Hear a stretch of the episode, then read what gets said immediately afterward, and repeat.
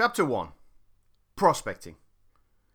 Finding new potential clients that have a need for your solution is one of the most challenging tasks faced by any salesperson, entrepreneur, or small business owner. Prospecting is the first fundamental stage in the sales process.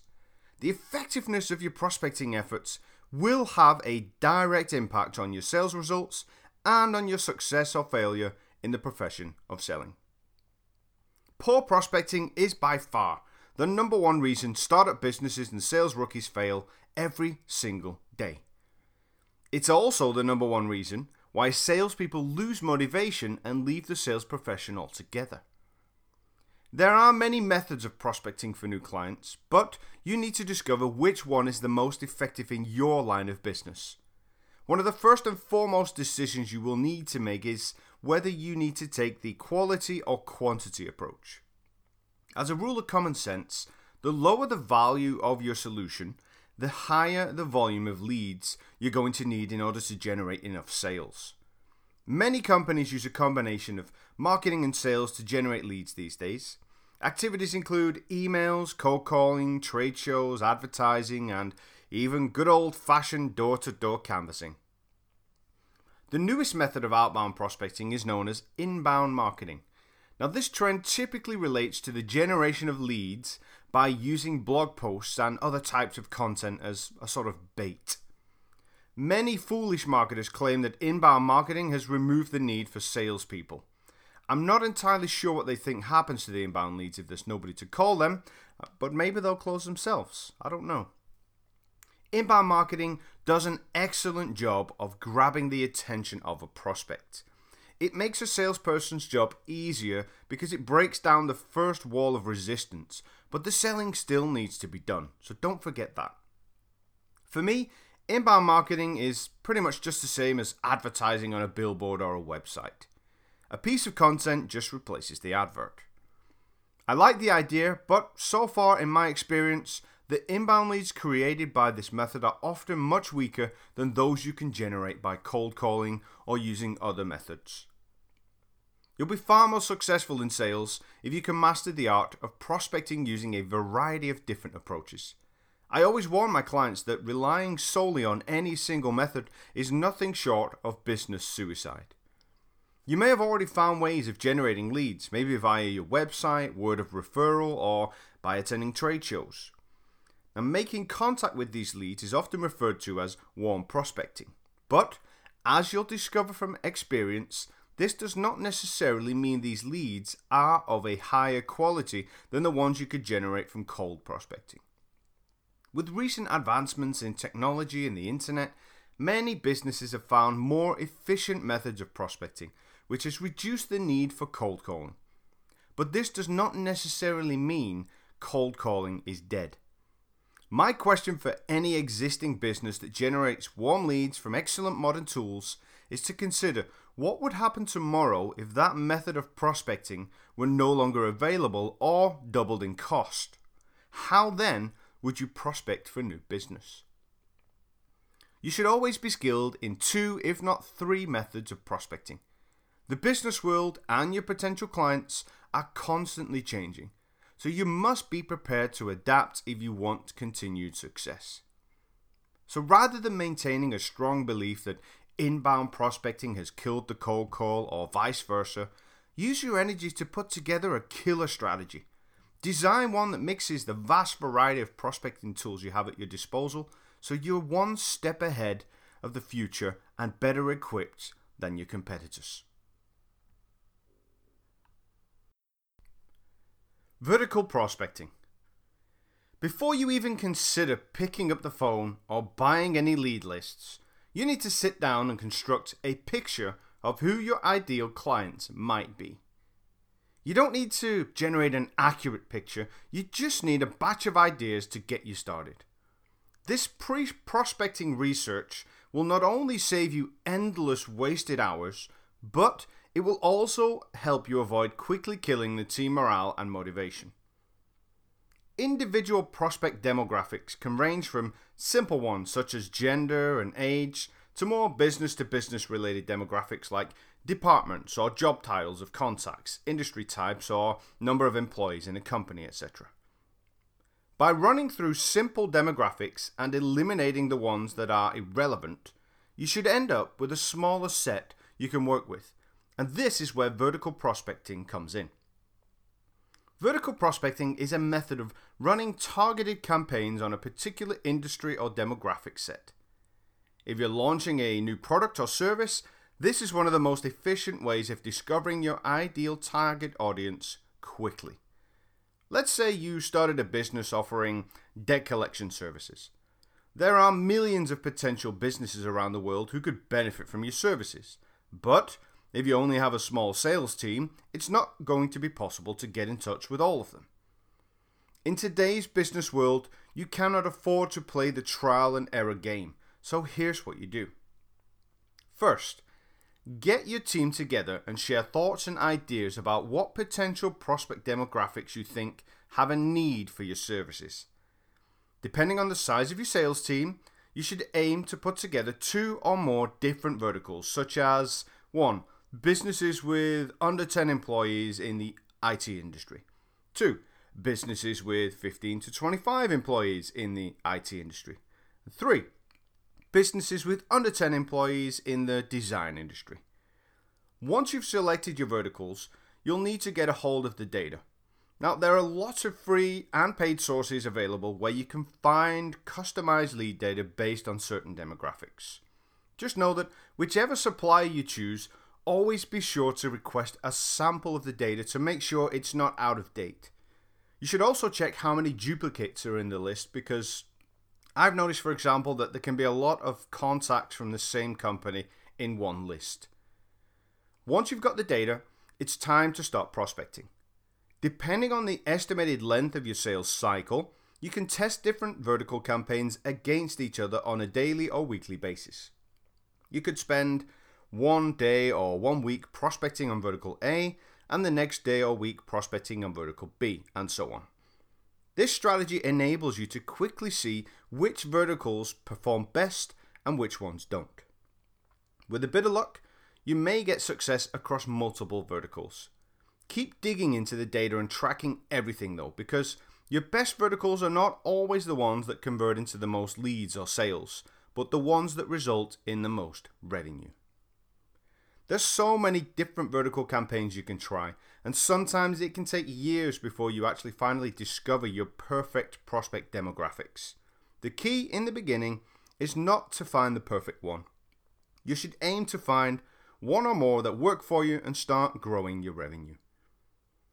Vertical prospecting is also a brilliant method of keeping you motivated in sales. It allows you to master your tailored pitch by using it on every single call while at the same time offering a motivating variation when testing different verticals. I don't believe the days of cold calling or email blasting from yellow pages or other generic non targeted lead lists are dead, but they're limited. These methods are often only profitable for large businesses selling to the consumer masses or those selling high value products or services where one sale may equal an entire month's target.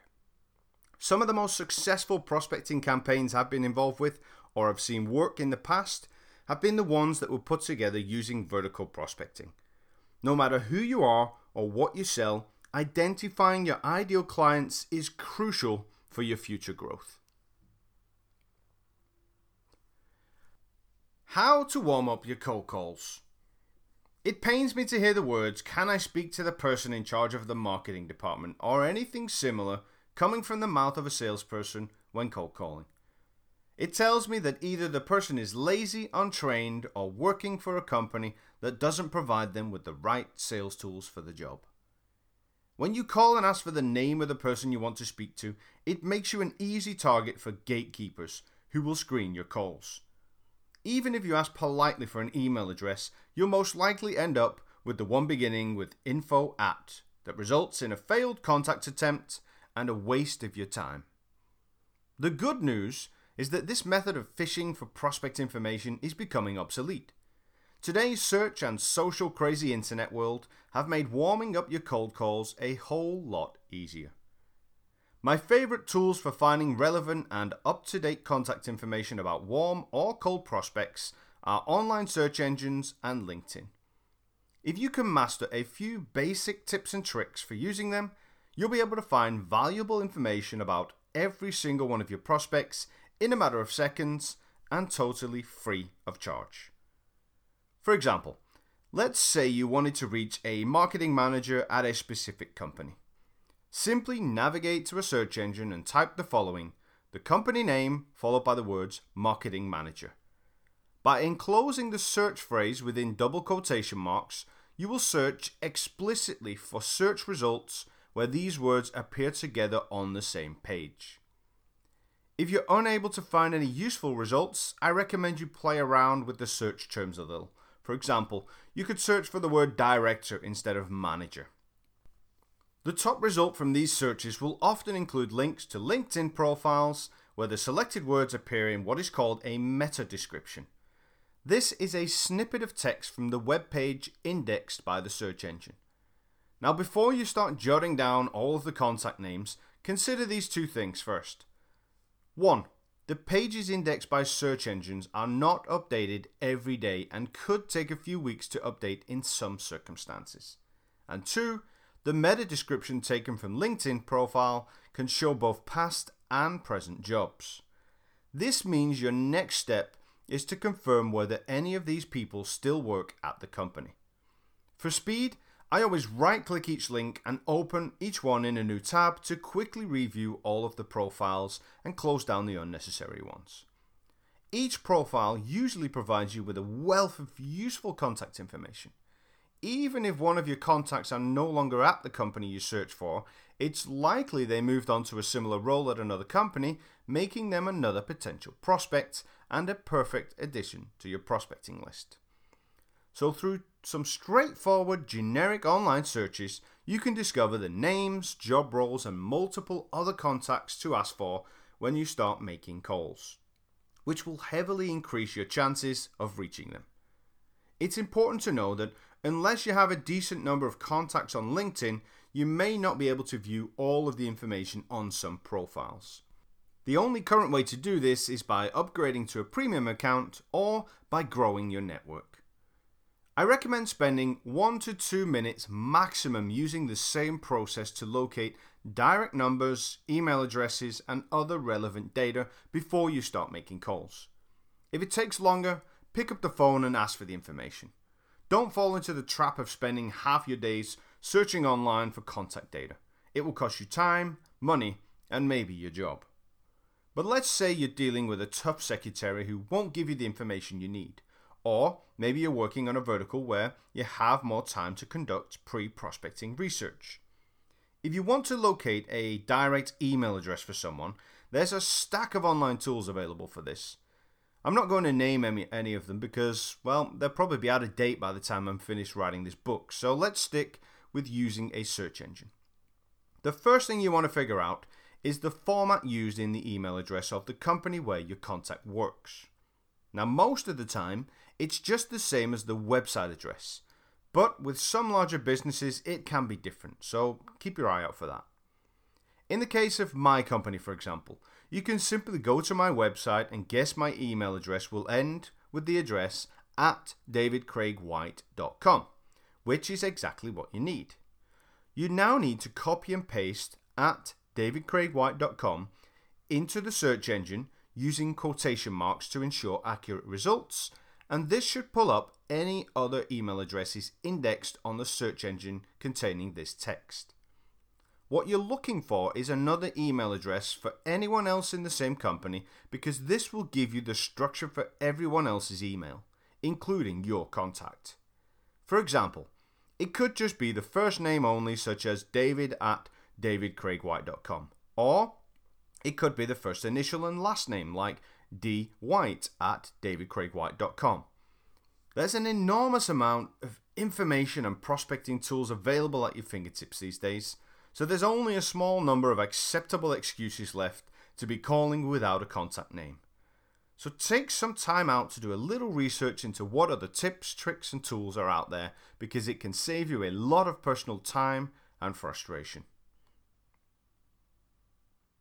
How to handle rejection in sales. When you work in the profession of selling, you must become immune to the word no. Sometimes new salespeople enter the profession without any advice or expectations about how much they'll have to handle rejection in sales, let alone how to deal with that rejection.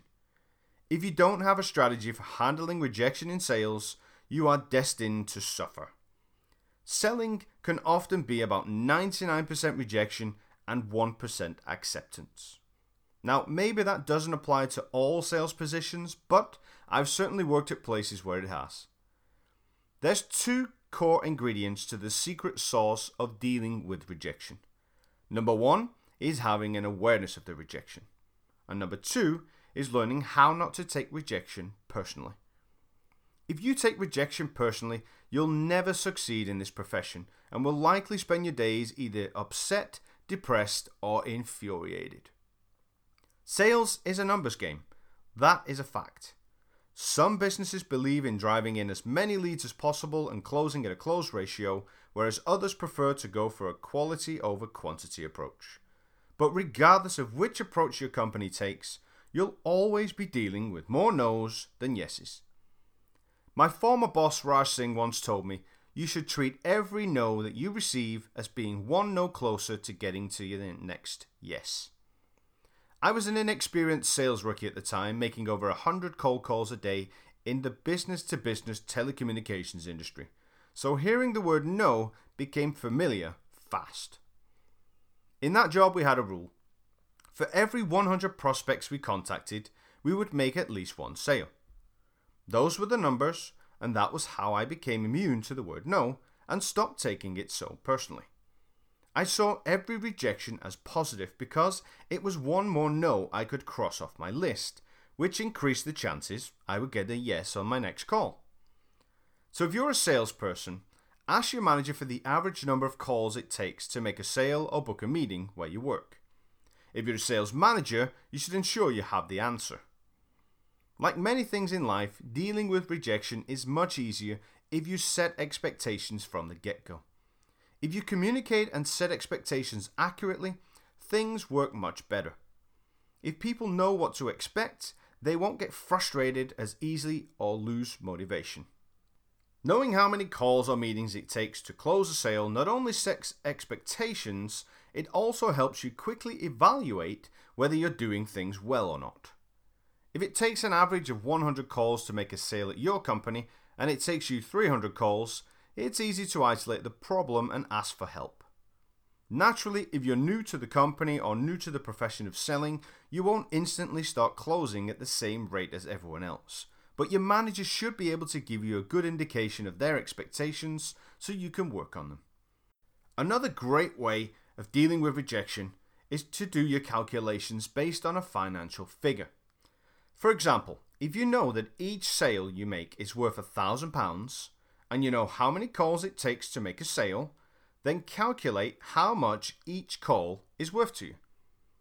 If every sale you make is worth a thousand pounds and it takes you, on average, 50 calls to make a sale, then each call you make is worth 20 pounds, regardless of whether you get a yes, a no, or a maybe. Treating rejection as a challenge is also another great strategy used by the best. It keeps you motivated and builds an inner strength that will serve you well as a salesperson and as a human being in everyday life. How to develop self confidence. One of the most important skills you must have when working in the profession of selling is self confidence. You must first and foremost believe in yourself, and you must also believe in the products or services that you are selling. You must. If you lack self confidence, it won't matter if you're selling the best or the worst products or services in the world. Your results will be average at best. Some people think it's not possible to develop self confidence and claim it to be some sort of genetic thing. But let me assure you that nobody on this planet came out of their mother's womb, looked around, and said, Hey people, what's up? You become self confident when you become good at something. Let me say that again because I want you to write it down and remember it because it's important. You become self confident when you become good at something. And to get good at something, you have to do it over and over and over. Repetition equals mastery. Mastering any skill, whether it's taking free kicks, cooking eggs, or cold calling, is only ever achieved when you keep practicing. If you want to master sales, you need to put in the activity levels required. Now, making 30 calls a day might get you to mastery in 20 years, but it will do nothing for your confidence in the short term. Making 100 or 200 calls per day will get you to mastery and build your self confidence much faster. Now, I'm not one of these productivity freaks who will keep preaching at you to make more calls, make more calls. Far from it. I strongly believe in taking time outs to review your performance by recording and listening to your calls so you can isolate and correct your mistakes. But, that being said, if you're not putting in the right amount of activity in the beginning, you're either never going to improve or it's going to take you a long time. Now, apart from repetition, knowledge about your product is also a powerful self confidence booster. Product knowledge gives you the belief that you can answer your prospects' questions and overcome any potential objections they might have. The only warning I will give you about becoming a product expert is to make sure it does not come at the cost of you being a sales expert. Product knowledge without sales skills will again guarantee average results. Now, I've already touched on this a little before, but experience is also a confidence booster. And my version of experience is not how long you've been doing something, it's how much effort you've put into doing it. You can gain just as much experience in one year as someone else gains in 10. I've met plenty of sales veterans who have worked in sales for far more than a decade and are not half as skilled as some of the rookies who've been in sales for little over a year. So don't let anyone ever tell you that you don't have enough experience for any job. Just tell them experience is not about how long you've worked, it's about how hard you've worked. And I'm pretty sure they'll like your confidence. I also want to give you another strategy for building self confidence, which is a little different, but it works if you're open minded. It's an approach where you take the confidence you felt in one experience and transfer it to another. So think about a time in your life where you felt super confident about something. Maybe it's a skill you have now, or maybe it's something you were really good at when you were younger. Now close your eyes for a few seconds and recall that memory, thinking about where you were, what you were doing, what smells were in the air, what you could see, what you could hear. Really take yourself back into that zone just for a second. Next, I want you to focus on your physiology in that moment of supreme confidence. How were you standing? What were the thoughts running through your mind? How were you breathing? What words were you telling yourself? If this exercise went as planned, you have now put yourself in a physical and mental state of confidence. And it's this memory and condition you should focus on before you pick up the phone in times of self doubt. Just take a few moments to focus on that feeling and bring it into your calls. When you already have some confidence and when you're doing well, you sometimes need an extra kick to keep you going. And there's nothing better than kicking someone else's backside. Now, of course, I'm not talking about physically abusing your colleagues, but I am talking about competing with them. If you're a salesperson, then I hope your manager is already setting up internal competitions for you. If not, don't worry because you can create your own competitive environment. Take a look at the person next to you, or maybe even the one who sits above you or just below you in the sales charts. Then ask them, in front of the entire office, how it's going to feel to be eating your dust at the end of the month. It's what I like to call going public, and it's the biggest driver you can give to yourself. There should always be a bit of friendly banter in every sales office, and the top professionals love it. In fact, by doing this, you'll probably force them to raise their game too. But the important factor is what it does to you. By going public, you've made a commitment, and by making a commitment, you have added pressure on yourself to be number one for the month. This skill of generating your own competitive environment is crucial if you have any plans on being a top sales professional. Not only will it come in handy when you're trying to reach the top, but it will be a significant motivator for you when you get there. I used to ask myself what drives top athletes like Ryan Giggs, Tiger Woods, Michael Johnson, and the others who've been winning time and time again to keep competing. How do they motivate themselves to keep winning when they've already demolished the competition? The truth is, they never stopped competing, and they excelled because they made themselves the competition. The real reason top athletes stay motivated is they are constantly trying to better themselves and reach the next level. If the performance drops, they see it as a defeat and strive to get back to peak performance. That is how a winner gets to the top and remains motivated to stay there for years and years.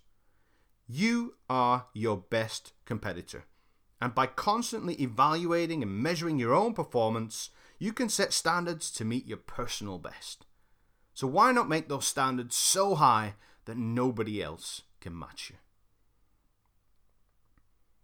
Your call objective.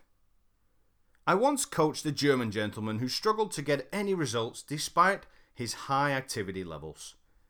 He wasn't sure what the problem was, but did say that he felt more like a customer service agent than a new business salesperson. We agreed to review a few of his calls and tried to isolate the calls. He was calling inbound leads who had requested a free trial of the company's software, and his opening line went a little something like this Hey, I was just calling to check in and see if everything was okay with your trial and to ask if you needed any help or had any questions at all. This was obviously not the reason for his call. He merely said this to be polite and to try and build rapport. And people usually do this when they fear rejection. If your job is to make sales, the objective of your call is to qualify if your prospect has any needs for what you're offering and then get them to commit to the next steps such as attend a follow up meeting or call, or sign a contract. Before you pick up the phone and speak to a prospect, you need to have a crystal clear picture of what you want to achieve by the end of the call. It takes just a couple of seconds, and you'll probably be working with the same objective for most of your calls. In a book I once read, I heard a presentation expert say to be able to start a presentation, you have to envision the ending. This advice also applies to your sales calls. You have to picture where you want your prospect to be by the end of your call or meeting. Depending on your role, your end objective might be closing the sale, booking a meeting, or sending out an information pack. But your overall goal usually includes something else needed to achieve it. If you're cold calling, it should almost always be to qualify if the leader has any needs. Whereas if you're going to a final meeting, it might be to present your solution, overcome any objections, and close the sale. Of course, you don't want to call your prospect and tell them you'd like to qualify and close them, but you can always find an alternative way to say pretty much anything. For example, one of the account managers I used to coach came up with the following alternative. Hello, I'm calling as I noticed you downloaded our free trial and I wanted to ask a few questions to see if this is something you can benefit from or not, and if so, we can set up another call to discuss further. He then moved straight into the qualifying questions, which helped him get rid of the weak leads faster and prioritize the good ones. So, if your call openings make you sound like a customer service agent, or if you open your follow up calls with lines like, I was just following up on our last call, or just checking in to see how things are going, you should take some time to write down some more powerful alternatives to ensure you reach your objectives more often. Gatekeepers. The most common problem salespeople have when cold calling is dealing with gatekeepers. Gatekeeper is a word used to describe a person who controls access to something. In sales, it's used to describe a receptionist, switchboard operator, or personal secretary because they control access to your contact person. Part of a gatekeeper's responsibility is to protect the time of the company's employees by filtering sales calls. When you dial the main switchboard number and ask to speak to your contact by their name or job title, you can expect to be interrogated by a gatekeeper. It's sometimes a little like getting through the border control officer to get into the United States. I had the pleasure of dealing with gatekeepers during my first business to business sales role in an extremely competitive telecommunications industry. My role was to book meetings for the regional business development managers, and my days consisted of hardcore cold calling. So I became well acquainted with gatekeepers. They blocked my cold calls and follow up calls, screened my emails, and did everything else in their power to stop me from doing my job and reaching my contact. It was a never ending battle. After making more than 8,000 cold calls during my first three months, the gatekeepers started to get the better of me. A short time after, I quit my job, declared bankruptcy, and walked away from the sales profession altogether. Thankfully, I returned just a few months later, and the rest, as they say, is history. The gatekeepers were just as ruthless on my return, but my previous experience had helped me develop a tougher mental attitude. However, it was not until later in my career that I realized some of the biggest mistakes I made when dealing with the gatekeepers and started coming up with a better strategy. Befriending the gatekeeper.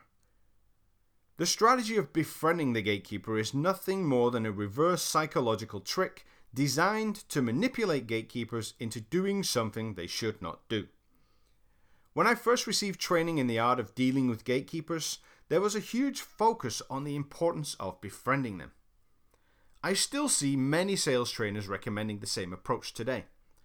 They'll tell you to be polite, get their name, and tell them the compelling reason for why you're calling because people like to buy from people they like. But let me tell you a story about a guy named Johnny who was the master of befriending the gatekeepers. I started on the same day as Johnny at the telecommunications company I mentioned earlier. He was a charismatic and friendly chap of Greek descent with a strong Cockney accent and a classic suave Greek appearance. Johnny was well liked in the office and had previous industry experience. Hopes were very high for him. If there was one thing Johnny was brilliant at, it was building rapport with the gatekeepers. Without a word of a lie, he used to take them out on dates. He would woo them with his charm on the phone, take them out that same week, and really take the cold out of cold calling. Johnny was such a smooth talker. He knew the name of the gatekeeper at almost every company he called and would speak to them like they were his friends about all sorts of rubbish for a few minutes every time he called. I always remember feeling very envious, wishing I had the same ability. Despite his extreme ability to befriend the gatekeepers, it turned out that Johnny was booking more dates than meetings, leaving him consistently at the bottom of the sales charts, which eventually cost him his job. As awesome as Johnny was at building rapport with and befriending the gatekeepers, his efforts had been a complete waste of time. Most sales trainers who preach the befriending strategy fail to take into consideration quite a few crucial factors. In my experience, there are three types of gatekeepers.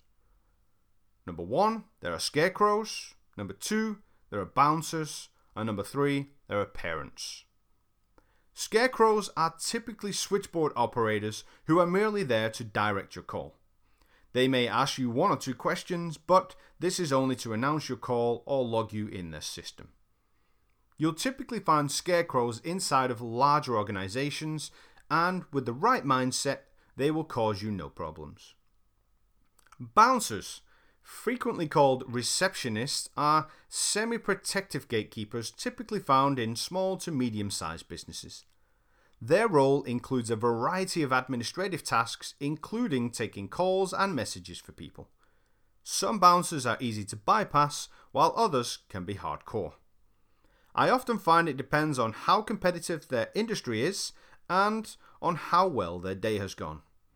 Friday afternoons tend to be an easy ride, whereas Monday mornings can be a nightmare. Parents I describe as the personal assistant or personal secretary. You'll typically deal with parents if you're trying to reach senior decision makers inside of large organizations. I would also describe the parents as the real gatekeepers and probably the only ones worth befriending. If you're not on good terms with them, or if you don't follow their procedures, you're going to find it hard to reach your desired contact person. A parent will often have a personal relationship with your contact person, so find out what calls your contact will take and what calls they won't. Some parents will also control your contact person's diary and know where they are every minute of every day. If you're calling larger organizations, it's likely you'll be dealing with scarecrows or parents. Whereas if you're calling small to medium sized businesses, you'll likely be spending most of your time dealing with bouncers. My recommendation is to avoid wasting your time befriending scarecrows and bouncers. They often have little or no influence with your contact person, and, as Johnny found out, befriending them can have the opposite effect. His approachable nature enabled gatekeepers to take advantage of what he offered. They reversed the reverse psychology on him and made him feel bad about asking them to put him through to his desired contacts, and for that, he lost his job. Your gatekeeper mindset. These are not the droids you're looking for. If you're not familiar with that quote, it's spoken by Obi Wan Kenobi a character in the 1977 movie Star Wars. He says it after being stopped by stormtroopers who are looking for the droids he is transporting. Obi Wan uses his mind tricks to convince the stormtroopers they do not need to ask further questions about his droids so that he could move along. I recommend finding the clip on YouTube for the full effect. If you can apply the same strategy with gatekeepers when trying to reach your contacts, you'll be amazed by your hidden Jedi powers. The term gatekeeper is often so hyped up that you can easily find yourself locked in a constant battle with your own mindset. The worst thing you can do when calling out is always to expect the gatekeeper to try and block you. This assumption will put you in a negative frame of mind and will also come across in your communication. You'll either sound insecure, edgy, or a bit of both. A well trained gatekeeper can sniff a vulnerable salesperson out in a heartbeat, and you'll be sending an email to the info ad address before you've had the chance to give your reason for your call. Even if you know the likelihood of getting through is small, you need to believe you should be put through and that your call is important. But most of all, you need to come across like you expect to be put through. It wasn't until later in my career that I realized I had developed a powerful unconscious strategy to bypass gatekeepers, which had been working flawlessly. The three question thank you technique. The three question thank you technique is my secret weapon for disarming gatekeepers. This technique alone, if mastered, will make your investment in this book worthwhile. After making thousands of cold calls, I began to get a little sick and tired of repeating myself, so I decided to investigate why. The first thing I noticed is that the gatekeeper often made me repeat everything I said when they answered the call. The conversation would typically start something like this Me. Hello, my name's David White, and I'm calling from the company On Air Telecom. Can I speak to Lee Lomas, please? Gatekeeper. Yes, can I ask who's calling, please? Me. Yes, my name is David White. Gatekeeper would then ask, And which company are you calling from? To which I responded, On Air Telecom. And the gatekeeper would then ask, And what is the call regarding? To which I would reply, It's regarding your mobile phone contracts. Final response of the gatekeeper would typically be, No thanks, we're not interested. Within 30 seconds, I had repeated my name, my company name, and quite often the name of my contact person. I realized I had delivered my information far too quickly, making it almost impossible for the gatekeeper to process it all at once. So I decided to try the strategy of giving it in a slower, smaller chunks. I figured that if I called and started by asking for the contact person I wanted to speak to, the questions about my name and company would naturally come afterwards. The results were instant. I no longer had to repeat myself on every call, and immediately I felt less frustrated. But this change in strategy also highlighted something even better. I had realised a strange sense of hesitance or a lack of confidence from the gatekeepers when I entered my calls in this new way. It was almost like they feared me a little. I was no longer trying to explain what my company did, and I was getting put through to my contacts at a much higher rate. I realised that the gatekeepers seemed to have an unconscious psychological rule that asking two questions was okay, three were borderline nosy, and anything over that was close to being rude. And then I put two and two together. The gatekeeper's primary role is often to, to be the professional forefront of their company. They take calls from everyone, including customers, business partners, board directors, and many other people. So when I was calling without any introduction and just asking for the name of the person I wanted to speak to, the gatekeeper had no clue if I was a salesperson or a member of the board. Hence, the hesitancy and lack of confidence I had noticed. There was also a couple of other subconscious elements to this new winning strategy, too. Number one, I'm British, so I use my manners a lot. Saying good morning or good afternoon and using please and thank you are natural to me. I discovered these manners were having a magic effect with gatekeepers.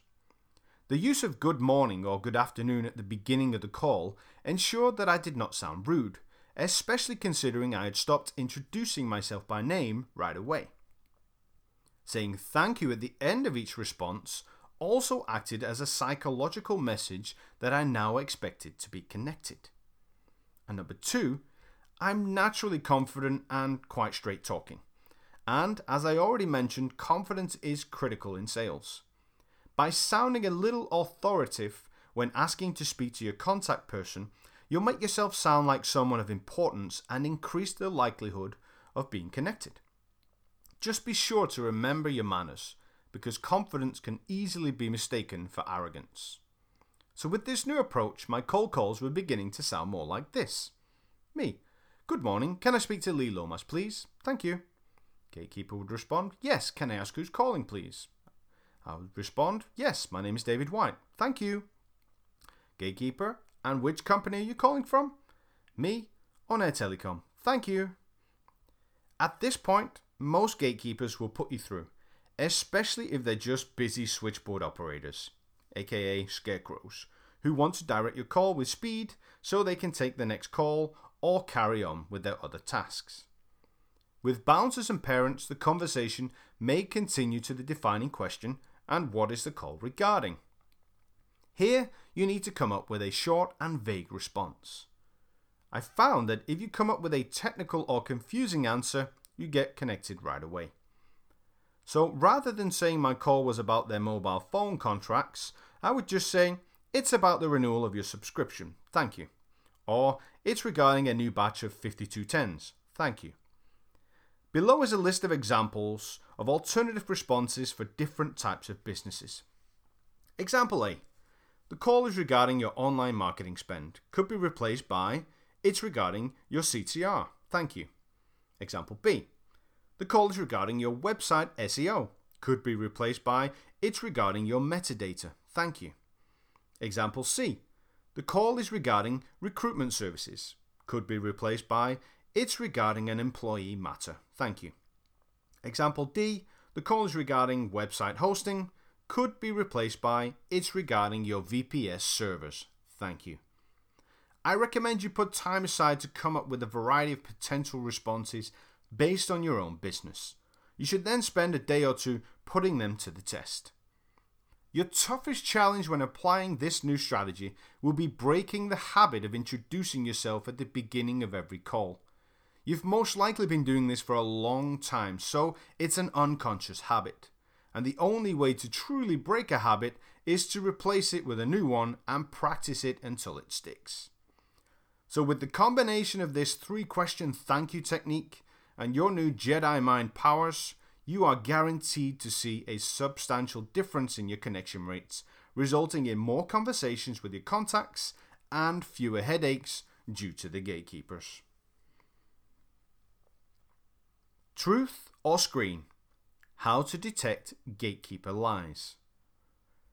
Regardless of how well my gatekeeper strategy works, you're still going to have to accept that you won't get through to your contacts every time. There will be times when your contacts are unavailable, on another call, in a meeting, away from the desk, or out at lunch. Based on my own experience of making more than 100,000 sales calls during my career, there's a 50 50 chance the gatekeeper will lie to you about the availability of your contact. I've witnessed plenty of comical moments where the gatekeeper has failed to adequately mute, mute their telephone while quietly asking the contact person if they wanted to take the call. It's infuriating when the gatekeeper says your prospect is out and you know the person is right there. But you must not let this get to you. Instead, have some fun with the gatekeeper and see how good you can get at lie detecting. I will reiterate to you, though, that your mindset is crucial when it comes to handling gatekeepers. If you believe they're lying to you every time, you'll frustrate yourself and make mistakes. Mistaking a lie with an honest answer is easy. The truthful reasons for your prospect's unavailability are usually the same reasons used by gatekeepers when lying to you. People are also very convincing liars when they do it often enough. I discovered the following signs that gave me a good indication of when a gatekeeper was lying to me. Number one, the gatekeeper would take all of your information and immediately confirm your contact is unavailable without checking. Number two, the gatekeeper will insist on taking a message multiple times, despite you having said you would call back. Number three, the gatekeeper will pause, say um, or clear their throat before answering. Number four, the gatekeeper will ask you to repeat your question and will still be slow to respond to it. And number five, the gatekeeper contradicts himself by telling you various reasons for the unavailability of your contact in any given day. Number six, the gatekeeper will try to connect you to your contact, but then come back and ask what the call is regarding. Now, all of these signs may indicate you've blown your cover and the gatekeeper knows it's a sales call. These signs are not bulletproof either, so don't jump to conclusions too. The most efficient way of detecting if the gatekeeper is lying to you is to master some immediate questions in response to their reasons for your contact's availability. So, if your gatekeeper tells you that your contact is unavailable and asks if you can call back later, you could respond by asking any of the following questions Are they in a meeting? What time are they free again? Is there a better number to reach them on? Alternatively, if the gatekeeper tells you that your contact is in a meeting and constantly asks what the call is regarding, you could respond by saying, What time does the meeting end? Do you know what time the, what the meeting is about? Don't worry about it, I'll call back later. You may feel like some of the above questions are a little rude and intrusive, and indeed they can be. But if you can just adjust your tone of voice, select the right questions, and use your manners, you can almost ask anything without it coming across in the wrong way. My personal favourite, though, is always to ask if I can be transferred through to the contact's voicemail, especially if I get told they're on the phone. This one always catches the gatekeeper off guard if they're lying. What you should be listening out for is the gatekeeper's response to your questions. Some liars react angrily when challenged, while others will be more nervous and start to show some of the signs I mentioned earlier. I always recommend logging every call you make in your CRM, along with call notes, no matter how short.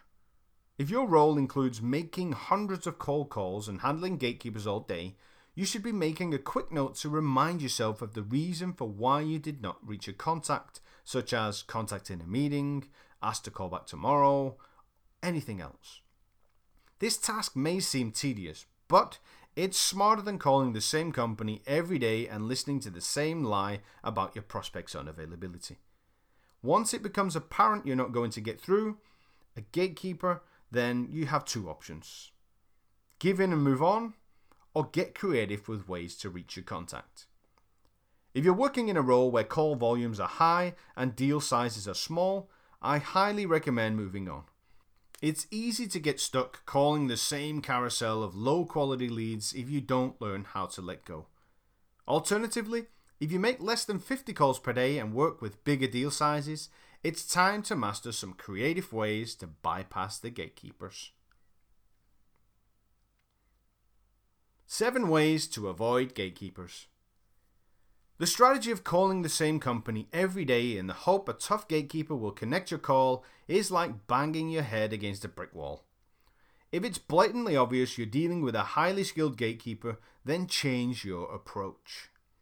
I've tried, tested, and witnessed some crazy techniques for beating the gatekeeper during my time, but it's often the simple or creative ones that work best. Here I will share some of those with you. Number one, pay attention to detail. I'm often in disbelief at the lack of attention people pay to the resources and details available to them. A 30 second online search or a glance at the About Us or Contact Us pages on your prospect's website can sometimes give you access to the direct number of your desired contact person. And for heaven's sake, if you've been in an email dialogue with them, check their email signature for their direct contact details. Number two, call when the gatekeeper is not there. Most gatekeepers work a standard shift, such as 9 to 5, and take their lunch at the same time every day. You'll find that calling early in the morning, late in the afternoon, early in the evening, or during typical lunch hours can be the perfect time to avoid the gatekeeper. Number three, always ask for a direct number.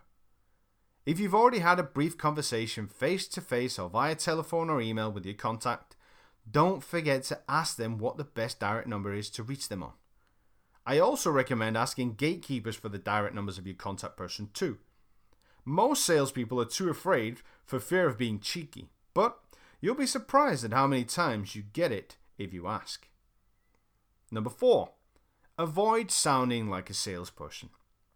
I've already covered many of the basics, such as not introducing yourself in full when calling and being short and vague about what your call is regarding, but you must also avoid other cliche sales habits too. Saying things such as like, "Hey, how are you doing today?" when you enter the call is one that automatically triggers the suspicious "What are you after?" signal. Number 5. Try the wrong number or department. If you want to avoid the gatekeeper, don't call the main switchboard. When you can, locate the number of a specific department such as accounts or technical support. Next, call them apologize and say that you're sure you're not sure you've reached the right department, then tell them who you're trying to reach. It's a simple technique with a very high success ratio. I would advise you though to avoid trying sales or customer service departments. Salespeople know exactly what you're up to, and customer service representatives are always likely to transfer you back to the switchboard. Number six, leverage email and social selling. I will deep dive into these topics later in the book, but creating a consistent strategy for emailing and messaging your contacts and following or tweeting them on various social media platforms is eventually going to get you engaged directly with your contact. Number seven, get referrals. Getting a personal referral from a mutual friend or acquaintance is the easiest route to direct contact. Search your network for anyone who works at the same company as your contact person or knows someone who does. Even if your buddy just knows the kitchen assistant, it's an excellent way to connect directly and avoid the gatekeeper.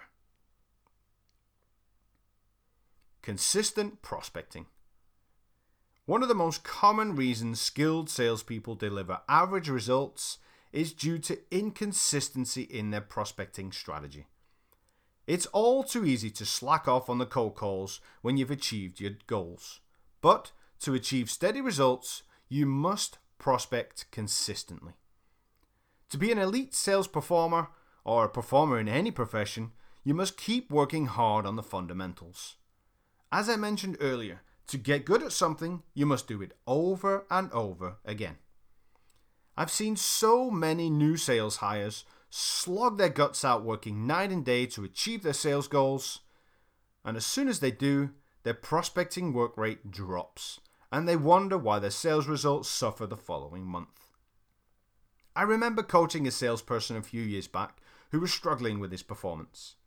He'd been with the company for around about 12 months, and it had taken him 10 months of blood, sweat, and tears to reach his target for the first time. Yet, he found himself struggling to hit his numbers once again.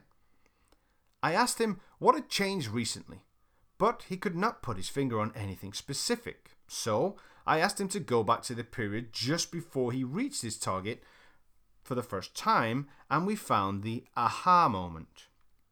It turned out He'd made a change in his prospecting strategy during the month he hit his sales target and had automatically associated his success to this excellent new strategy, so had continued using it. As it turned out, his new strategy had nothing to do with his results. It was merely a coincidence that he had reached his target the same month he had started using it. His results had come from his hard work and consistency in the previous months. If you're working with sales cycles of 30 days or less, you'll see the results of your prospecting efforts 30 to 45 days from now. A month or even a week of lazy prospecting will always result in at least one below par month in your quarter. In my experience, most good salespeople can recover from one bad month in every quarter by putting in a little extra work. However, if you're working with longer sales cycles, a lack of consistency in your prospecting activity is risky business. It's hard to isolate the cause of low performance when you work in sales cycles of 60 days or more. It's hard enough to try and remember what activity you was doing last week, let alone last quarter. Worst of all, even if you're willing to change your behavior, you'll have to wait a long time before seeing any positive results. In today's fast moving business world, few employers can afford to run the risk of more than six months of underperformance, so you may find yourself looking for a new job. Many busy sales leaders often put this inconsistency down to laziness. However, I believe it's more often than not due to a lack of motivation. Too many people work towards short term goals without linking those goals to something bigger. This mindset will almost always result in a done that, what's next type of attitude once people eventually achieve those goals.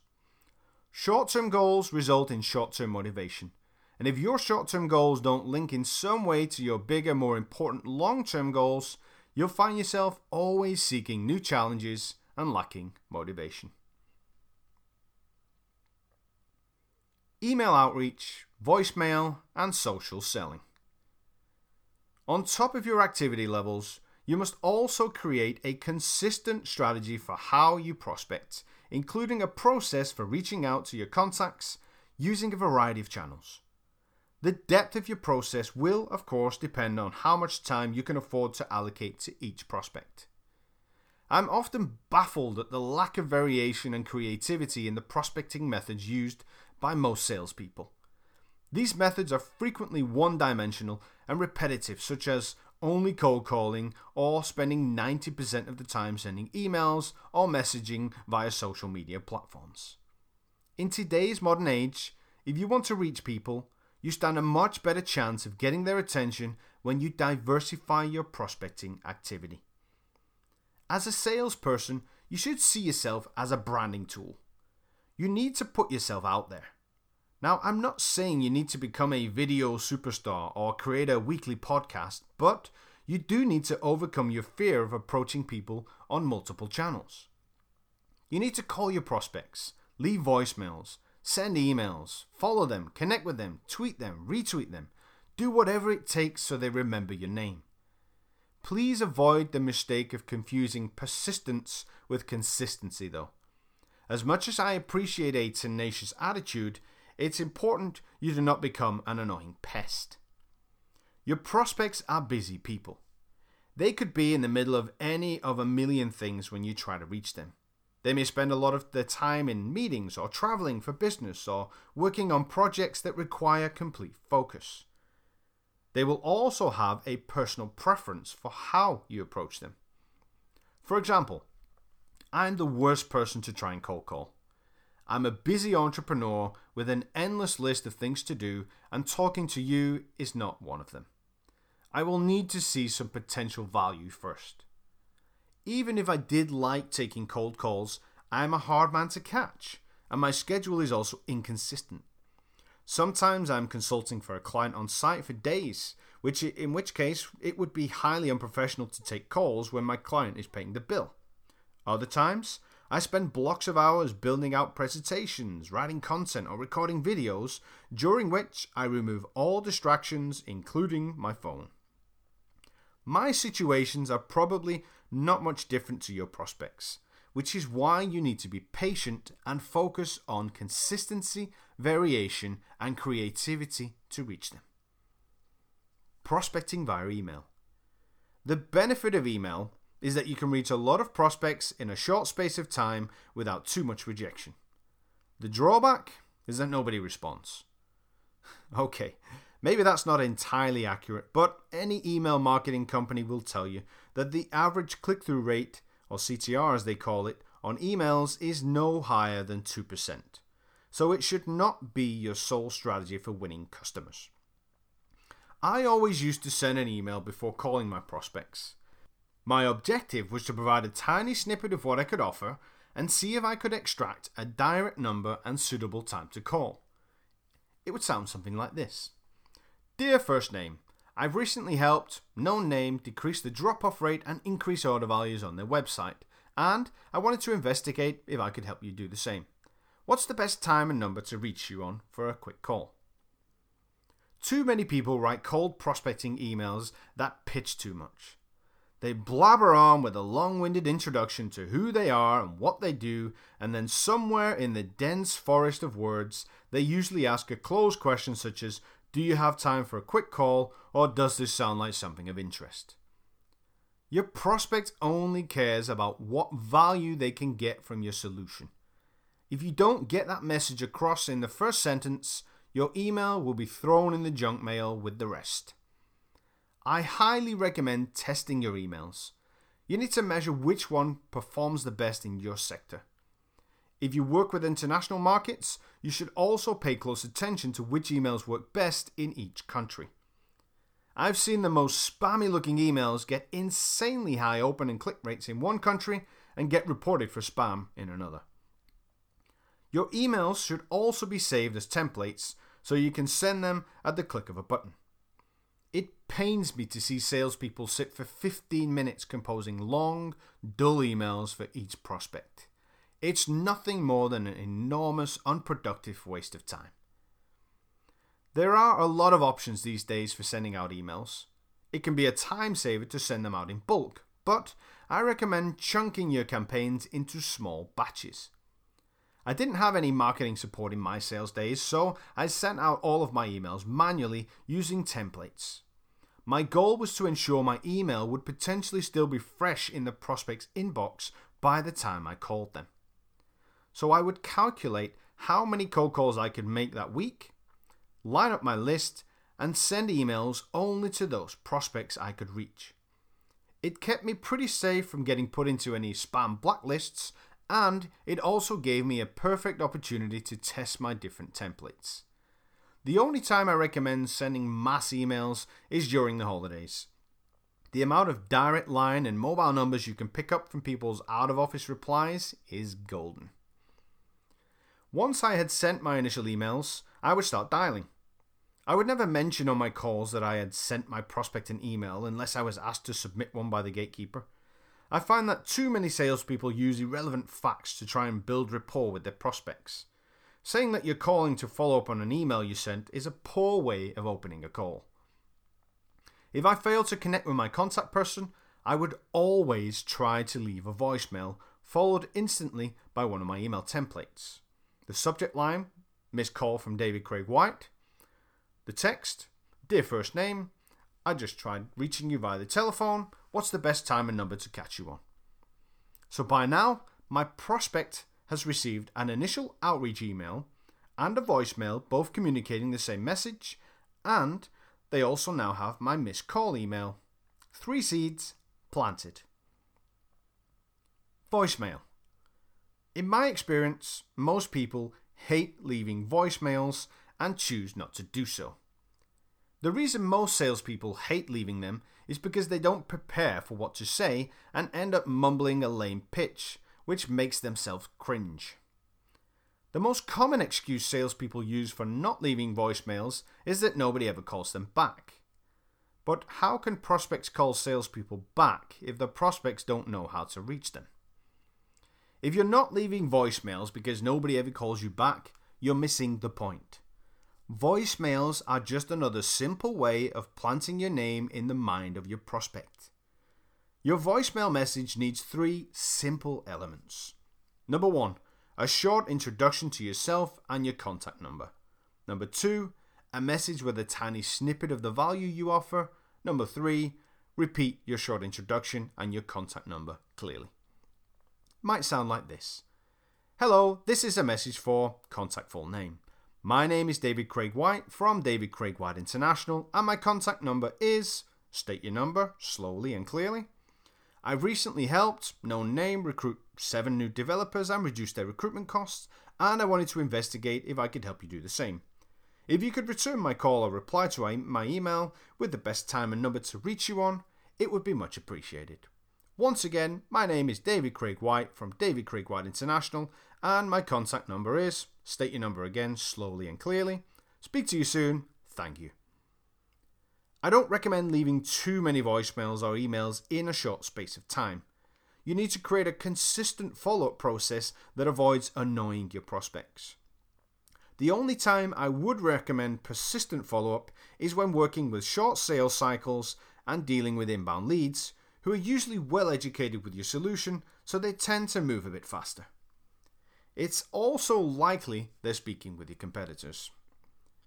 When working with cold outbound leads, the frequency of your follow up activities should be adapted to your sales cycles. If you're working with sales cycles of 30 days, Contacting someone every day is too much, but every week may be too little. If your sales cycles are seven days, calling every day or two is probably adequate. I always try to work with the rule that no prospect with potential should be left completely untouched for more than 14 to 21 days. Even if you're just sharing your latest blog post or product updates with them, you need to stay fresh in their minds. Social selling. The term social selling is consistently misused and misunderstood by both sales and marketing professionals globally. Social media platforms should not be used to sell. The usage of social media platforms as a way of engaging prospects is not new. I was using LinkedIn more than 10 years ago to successfully reach new prospects. Social media is another great way of planting your brand in your prospect's path. By simply looking at the profile or connecting with them, it increases the chances they will look at your profile and thus look at what you do. The same applies when you follow them on the likes of Twitter or any other social media platform.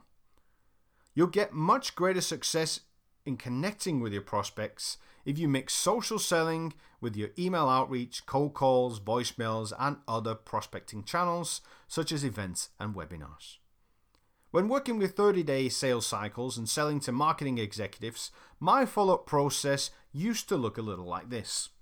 On Monday, I would send out the cold call outreach. On Tuesday, I would make the first cold call, leave a voicemail, and leave a missed call email if I couldn't get through to them. On the Friday, if I'd not re- had a return call, I would try the cold call again and send another missed call email. The following Monday, maybe I will send a, uh, do another cold call and then do a social follow on one of the social networks. On Wednesday, I'll do another cold call and try a social media outreach, maybe a messaging or something. On the Friday, try another cold call and again send a missed call email. What I would do is simply rotate my activities to ensure I was hitting my prospect in as many different ways as possible and I would also ensure I was mixing up which days and time of days I was trying them. It's not the smartest approach to keep trying people on the same days every week, but I see it consistently. The better you get at mixing your prospecting activities, the sooner you will start reaching people. Just remember to keep both your messaging and your frequency consistent across all platforms.